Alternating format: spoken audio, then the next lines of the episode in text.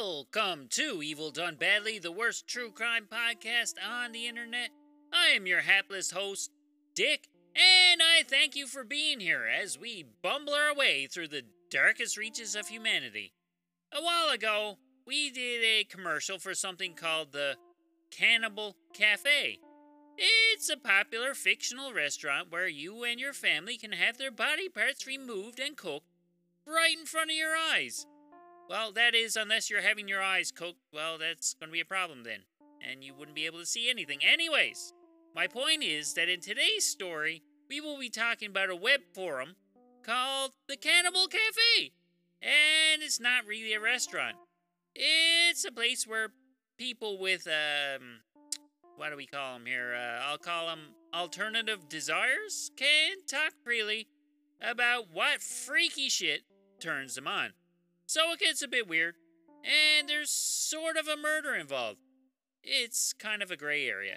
It'll make perfect sense by the end if you can tolerate my disjointed rambling long enough to make it there. So before we hop in, grab yourself a beverage, hold on to your arse, and let's hear the theme song.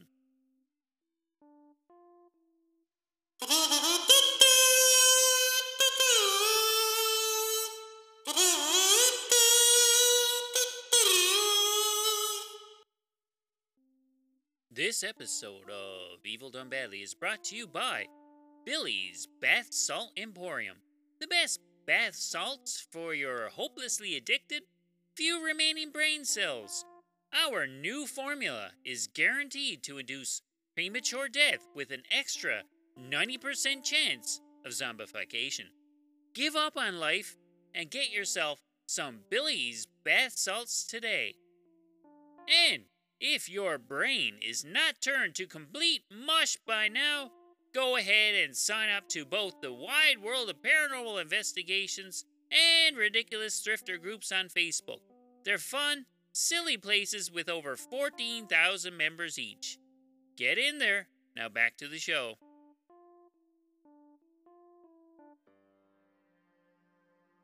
In 1999, there was a place on the dark web called the Cannibal Cafe where people could go to anonymously discuss various fantasies that wouldn't fly on normal websites.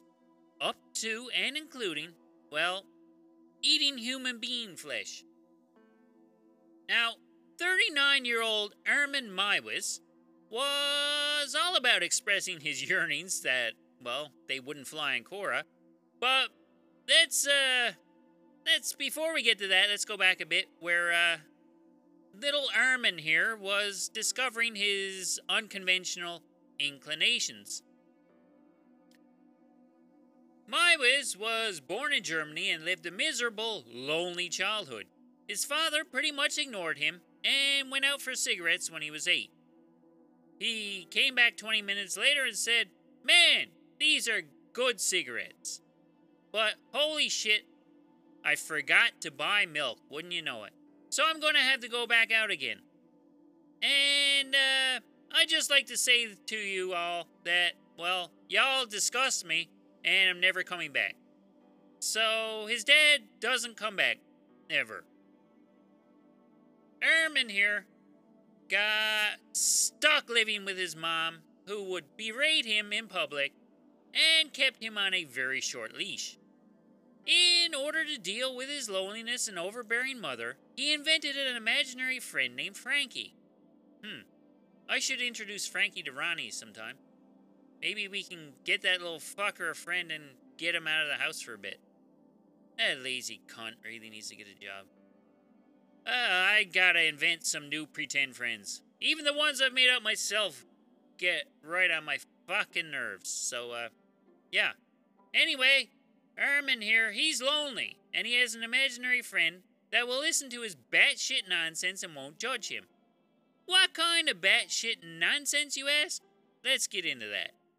He's used to everyone he cares about leaving him, so at 12 years old, he begins thinking of ways to prevent his schoolmates from deserting him.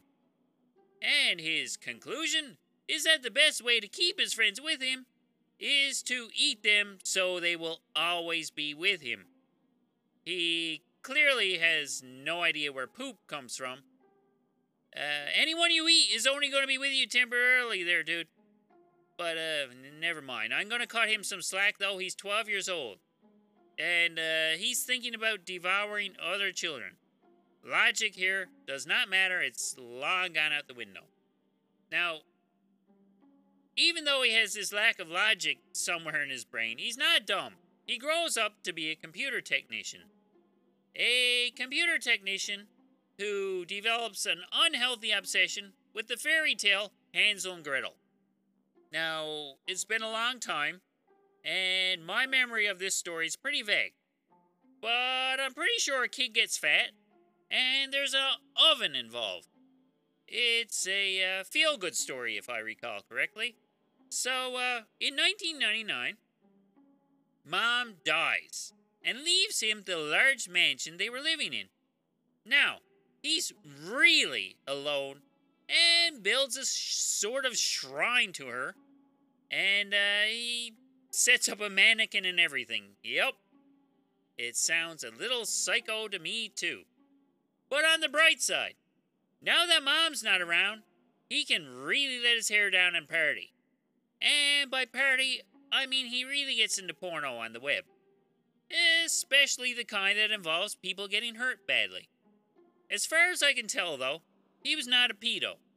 And he didn't get into that part of the dark web. This lack of pedoosity will become apparent now in a minute. I mean, he's not a monster. So, uh, despite the fact he's not a monster, he's also lurking around these very unsavory places on the dark web. And he's naturally curious about what's happening in the world of cutting people up and frying their carcasses. He happens upon the aforementioned Cannibal Cafe forum, where people share recipes and talk about what kind of beverage goes with which part of the human anatomy. Anyone who's wondering, and I know you are, because I sure was, the original Cannibal Cafe no longer exists. It was shut down in 2002. But apparently, the dude who used to run the thing started a new cannibalism related forum in 2003 and is still active today and has more than 80,000 members. So, uh, if that's real, and if anyone listening to this podcast is a member of this thing, uh, feel free to share this episode. Another 80,000 listens would go a long way towards getting us up the charts. I'm really not picky on where the listens come from. So, uh, bring them on. Uh, moving along here. Yeah, so Meiwes gets comfortable amongst his like minded, hungry brethren and gets into some lurid discussions with other members. He's laying his primal urges out there for all to see. And he decides to cast his line out and see if he can attract any takers for his weird bargain. His bargain goes something like this Ahem. Quote I am looking for a young, well built man aged 18 to 30 to be slaughtered and then consumed. Unquote. See? Ages 18 to 30. He's not a pedo. Now, he cuts it off at 30, so he, he doesn't want to eat any wrinkled old geezers either. But he's not a pedo. Now, oddly enough, Meiwes gets a pretty good reception to his proposal, and even gets one dude who is serious enough about it to actually get the train out to his farmhouse. Meiwes shows him around the place, and eventually they wind up in a soundproof room that Meiwes has dubbed the Slaughter Room. So things are progressing well, and Meiwes is uh, putting on his apron and digging out the good china. This dude uh, takes his pants off, plunks his ass on the slaughtering table, and he starts to feel a little queasy. And it must be a little drafty in there as well, because, yeah, this guy gets cold feet, stands up, and says something to the effect of, yeah, Ermin, it's a nice place you got here, and this uh, slaughtering table is really comfortable. But about this cannibalism thing, uh, how about no, and how about you take me home? deflated, Meiwes goes, Well, okay. And he agrees to it. And this guy skedaddles on home with his genitalia intact. See, told you. He's not a monster. He's very considerate. He wants to eat your wang, but only if you're okay with it. Back to the drawing board, so he goes back into cyberspace to see if anyone else would agree to this silly arrangement. Here he finds out exactly how full of shit everyone on the internet actually is. He meets a few gay fellows in hotel rooms who are more interested in role playing a cannibal fantasy and having sex than actually dying and being eaten. You'd think they'd work out the details of their little tryst here before anybody wastes the money on the hotel room. Now, they're probably all banging in the meantime, and they're all getting their money's worth out of it anyways. I don't know. It doesn't matter. This, uh, I'm speculating here, but uh, this consensual shagging is not what we're here for. So let's not get bogged down in it. We're not judging. But unless it leads to eating people, it's not really that important. Now, he did, however, meet someone who was willing to die for his cannibalistic benefit. Awesome! Yes, somebody wants to die. This particular guy had one condition, though. He wanted to be bludgeoned to death first. And Meiwes is not okay with this. He finds the idea repugnant, and he pulls the plug on it and washes his hands of it. He would later refer to this fellow as, well, a weirdo. Jesus Christ. That's fantastic. Sure, yeah, yeah, this guy is a weirdo, alright, but coming from Army, that's goddamn hilarious. Now, this Army guy, Meiwes here, is a man who knows exactly what he wants, and he has very narrow interests and wants to get it in exactly the way that he wants. So, uh, I'm starting to get a little worried here. This guy may never get lucky at all. I mean, I hope this poor man who craves a willing victim to kill and eat within a very specific set of parameters will have his needs met. I mean, he's got to, doesn't he? Please, God, help Army here. Find someone to eat. He's skin and bones. He's going away to nothing. So Army is sitting around, not eating anybody and wasting away. And things are looking pretty bleak. But on Valentine's Day 2001, Cupid strikes him with his little arrow, and a promising message flashes across his computer screen. This message was from Bernd Jurgen Brandes, a 43 year old computer engineer, and he's ready to be eaten. Now, Jurgen here, he's a little bit on the old side. He's not between 18 and 30, but he's 43 and he's kind of attractive, and well, Meiwes is fucking starving by now. And he agrees to eat him, despite the fact he's a little wrinkly. So, Jurgen and Meiwes spend the next month or so flirting online. And Meiwes is starting to feel like, you know what? This might be the guy. This Jurgen fella just might be the one that follows through with his promise. And in March, Jurgen gets the train out, takes a look around the place, checks out the slaughter room, and he's totally fine with the arrangement. So they have a little foreplay, and by foreplay I mean they got laid, and they cuddle for a bit. So, uh, afterwards, they just sit around drinking coffee and discussing computer nerd things. It's all fine. Everything's going well. And then, Jurgen, well, it's time for him to be eaten. Not only was he ready to be eaten, he also wanted to be alive just long enough to taste his own flesh. Okay, so he's really into this. He's so ready to get eaten.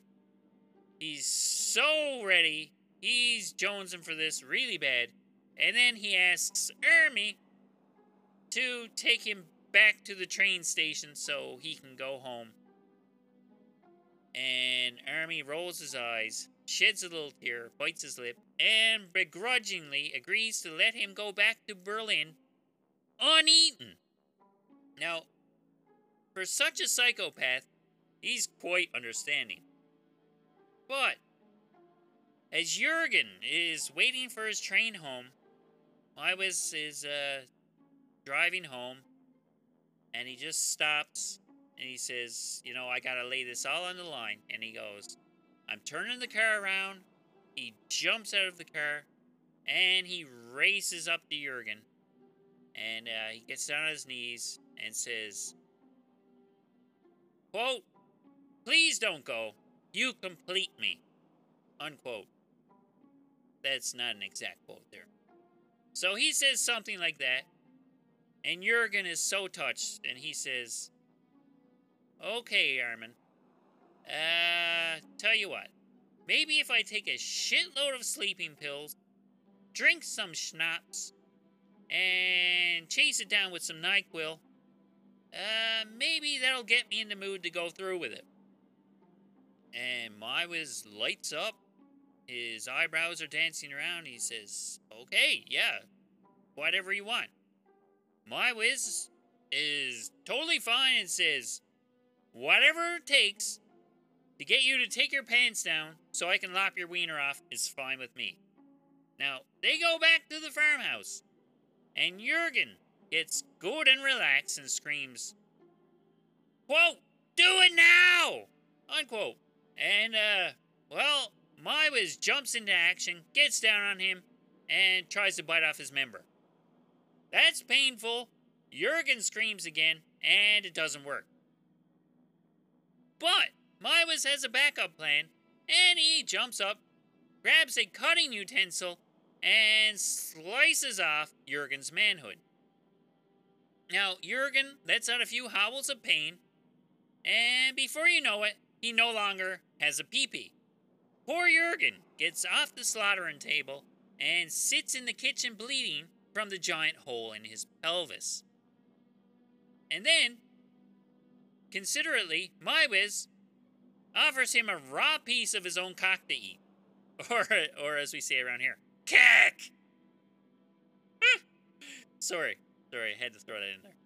They find that raw penis is too spongy to enjoy properly, so they decide to cook it in olive oil. Meiwes overcooks it, though, and it becomes inedible. I mean, don't they have cats up in Germany? I mean, Slap a big old glob of hot sauce on there and go to town. Maybe, uh, maybe Meiwes needs more condiments in his house. Which has since burned down. Spoilers. So, they're sitting there, looking at this little fried dick nugget that no one can get down. Uh, apparently, Meiwes' dog found it quite appetizing, though. And Jurgen is getting weaker and weaker by the moment. Jurgen is about to pass out from all the blood draining from where his nads used to be. And he wants to get in a warm bath. And Meiwes obliges and pops him into the tub. Sleepy Jurgen here, he's lying in the tub bleeding to death. So Meiwes decides to geek out a bit and goes off to his room and reads a Star Trek novel while he's waiting for him to die. But, uh, Meiwes falls asleep and wakes up the next morning. And when Meiwes wakes up the next morning, somehow, poor Jurgen is still alive in the tub and probably gurgling something. Something about how ungreat of an idea this whole thing was. Meiwes gets a little anxious and decides he's not bleeding to death fast enough. So, to speed things along, he mercifully cuts Jurgen's throat and he passes on promptly. Uh, can you imagine that? Sitting there and your blood's all gone, so you have no blood. And you probably don't have the energy to, uh, you know, keep topping up the hot water, so you're probably just lying there getting colder and colder all night. That's the part that really bothers me. That gives me the shivers. That's ass freezing. Might as well be in the Atlantic Ocean. Christ. And to make matters worse, this whole horrific affair between these two, well, Meiwes videotaped all of it. Presumably, he knew this type of behavior was frowned upon and wanted to have explicit proof that yes, indeed, Jurgen was a willing participant in his own demise. Uh, you know, on the off chance he ever had to explain himself to the authorities. Eventually, part of this video would be shown to a deeply traumatized group of 12 jurors. So now that Jurgen has offered himself up like he said he would, the real work for Meiwes begins. Meiwes pulls his soggy corpse out of the tub and slaps him up on a meat hook. He slices Jurgen into manageable chunks and stores him away in the freezer. He ground up his bones and buried the skull in the backyard. And that's as per Jurgen's wishes, so they had these details worked out beforehand. Meiwes would pull out the candles and red wine every time he sat down for a helping of Jurgen. He said that it, quote, tasted of pork, and, quote, with every bite, my memory of him grew stronger. It's, uh, it's almost kind of touching in a way. These two both got what they wanted, and it, well, kind of warms my heart. So, Meiwes gets a few months worth of free meat out of the deal and consumes about 20 kilograms of Jurgen over that time. He's got a good thing going here, and from what I can tell, no one's after him, and it seems like he's going to get away with this scot free. So, he enjoys numerous feedings and gets more and more Jurgen inside of him. And then at one point, he looks into the freezer and says, Holy shit! There's only like 30 pounds of Jurgen left. And, well, he doesn't want it to run out, so he has to start scheming to sucker in another person to butcher. So he's back advertising on the Cannibal Cafe, looking for another fit 18 to 30 year old stud muffin. This time, however, he says that he's an experienced cannibal and is showing off some of his handiwork. Now, even for a place as wacky as something called the Cannibal Cafe, he was attracting a lot of attention.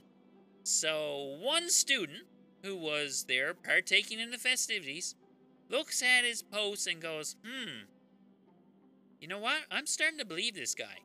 He might actually not be fucking around. This guy might be a real cannibal. Uh, not like the rest of us posers here. So he calls the cops and tells them, Holy shit, this guy is a cannibal. The cop picks up the phone and goes, So, uh, how do you know this guy's a cannibal, sir? And he says, Well, I met him on a website for cannibals. Cop says, Well, that seems like a very likely place to find cannibals, then, doesn't it? Um, I guess so, but what I'm saying here is this guy's a real cannibal. Hmm. So, what you're saying is you went on a website for cannibals and you found a cannibal. Uh, what were you expecting? Are you not a cannibal yourself? Look, okay, okay, I'm just on the site because I got some twisted sexual thrills by associating with these people. I'm not a cannibal, but this fella really seems like he cooked a dead guy. Uh, and then the cop answers, So, what are you doing on a website for cannibals if you have no intention of eating people? Look! I'm a sicko, okay? But I'm not a criminal.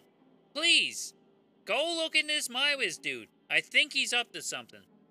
And the cop says, Alright, okay. He reneges and he says, Alright, we'll check into it. But don't leave town. We're going to have some questions to ask you later on. So, yeah, the cops do take this student guy seriously enough to knock on Meiwes' door and ask to come in. He's totally not expecting them at this point, and they barge in and they start looking through his freezer. Now, I don't know exactly how much Meiwes divulged on the website when he was bragging about chowing down on Jurgen but they probably had some idea where they were going to find incriminating food portions. They peeked in the freezer and they took out the frozen pizzas and the chunky monkey, and they thought that the freezer seemed kind of shallow by the outward appearance of the thing. So they reached down and pried up the bottom of it, and boom! This is right out of Scooby Doo here. This sneaky bastard had rigged up some sort of pretend floor to try and hide what was left of Jurgen. And when he was confronted with the bags of meat in the secret hiding place, Meiwes, well, he claimed it to be a wild boar of some sort. And, well, this wild boar, it needed hiding. Okay. So they're a little skeptical, and they poke around some more and they inquire. Hey, that's a nice videotape you've got there. And Meiwes says, Yeah, that is a nice videotape. That's my uh, World Championship of Darts highlights video. They look at him like he's completely bonkers.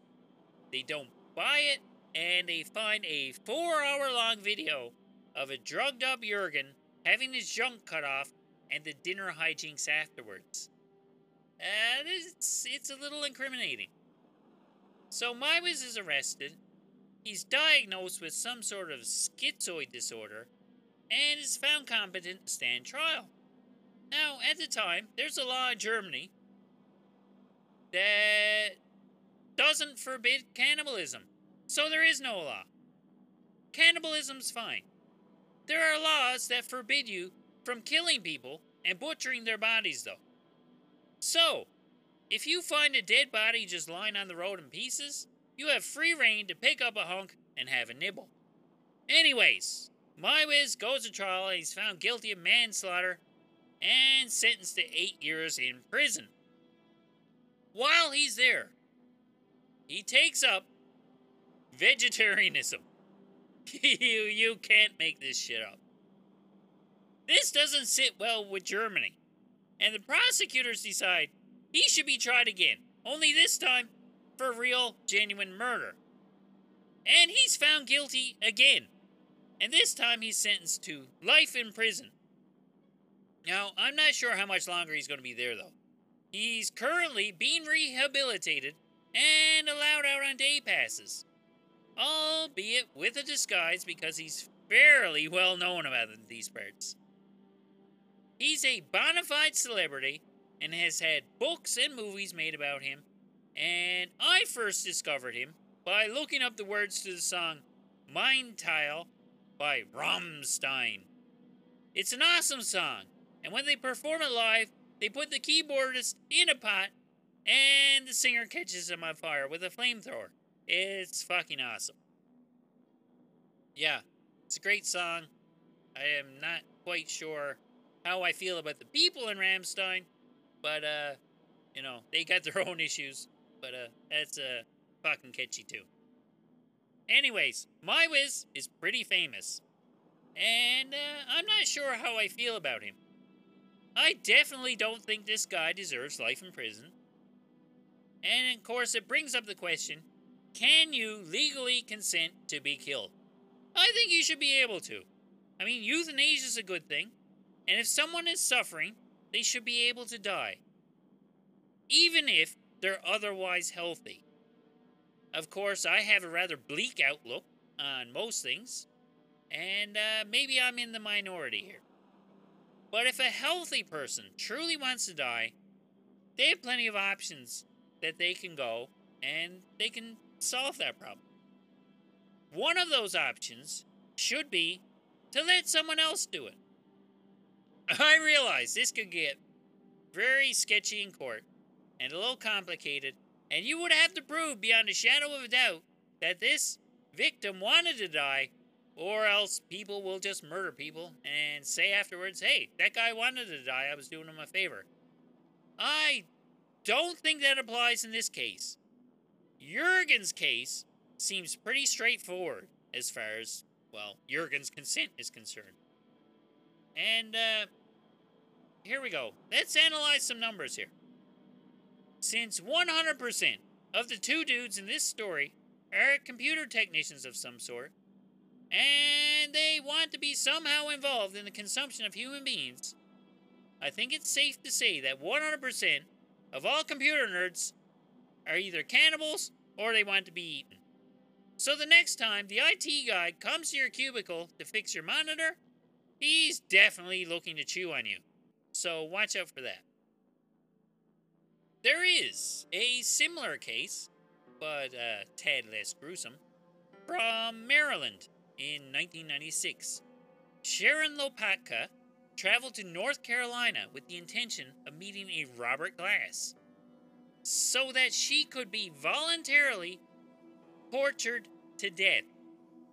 She left a note for her husband saying she wasn't coming back and to uh, more or less leave this glass guy alone because she knew it could be a little sticky. The husband does not follow her instructions and he sends the police after her. But by then, she's already strangled and buried. Now, Glass and Lopatka, they exchanged about a thousand emails detailing her wanting to die and him wanting to do it. But when the medical examiner took a look at her, they could find no signs of torture. So that's a little bit weird, given the wacky circumstances around it. Glass is charged with first degree murder, but says that the strangulation was accidental and, well, it's just part of the coitus they were having. In the end, he pleads guilty to voluntary manslaughter and sentenced to 36 to 53 months in prison. Now, to me, that sounds reasonable. And he did have another 27 months tacked on, though, for the uh, kitty porn they found while they were investigating Sharon's disappearance. So, this consensual homicide case was treated much less like a capital crime over here in North America. Which to me seems more acceptable. Yes, sure, he did kill her. Give him a bit of jail time for that. Make an example of him just so that, yeah, people don't get the idea it's okay to murder people. And, uh, you don't want people saying afterwards that the victim wanted to die, so I killed him. That's a deadly slippery slope. So, uh, I think that I think that's very reasonable, and it, it'll all work itself out. And there you go. Between these two stories, we have two people who wanted to die and two people who wanted to help them out. And I have to say, as far as cunts go, these two murderers are by far the least cuntish we've ever featured on this show. What a loony story, and this was a fun one. So there you have it. Another fun, shitty episode of the worst true crime podcast ever, Evil Done Badly, is in the books. If you would like to reach out and suggest future episode topics, we can be reached on Twitter or Instagram at Evil Done Badly or by email at evildonebadly at gmail.com. So thanks for listening. My name is Dick, and I hope to see you next time. Bye bye.